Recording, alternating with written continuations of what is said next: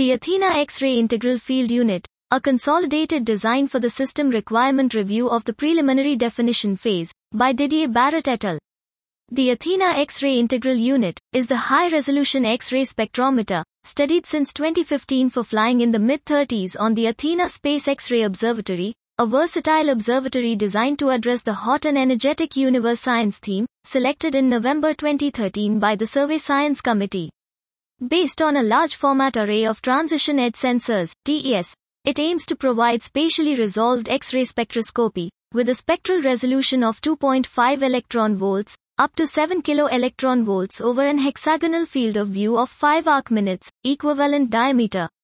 The XIFU entered its System Requirement Review, SRR, in June 2022, at about the same time when ESA called for an overall XIFU redesign, including the XIFU cryostat and the cooling chain, due to an unanticipated cost overrun of Athena.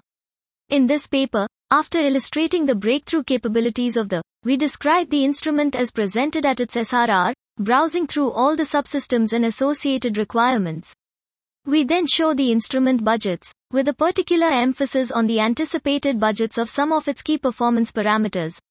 Finally, we briefly discuss on the ongoing key technology demonstration activities, the calibration and the activities foreseen in the XIFU Instrument Science Center, and touch on communication and outreach activities, the consortium organization, and finally on the life cycle assessment of XIFU aiming at minimizing the environmental footprint associated with the development of the instrument.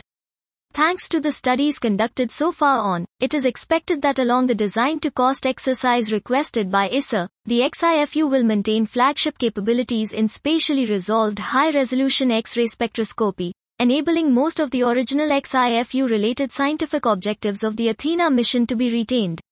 Abridged. Dot. This was the Athena X-ray Integral Field Unit, a consolidated design for the system requirement review of the preliminary definition phase by Didier Barret et al.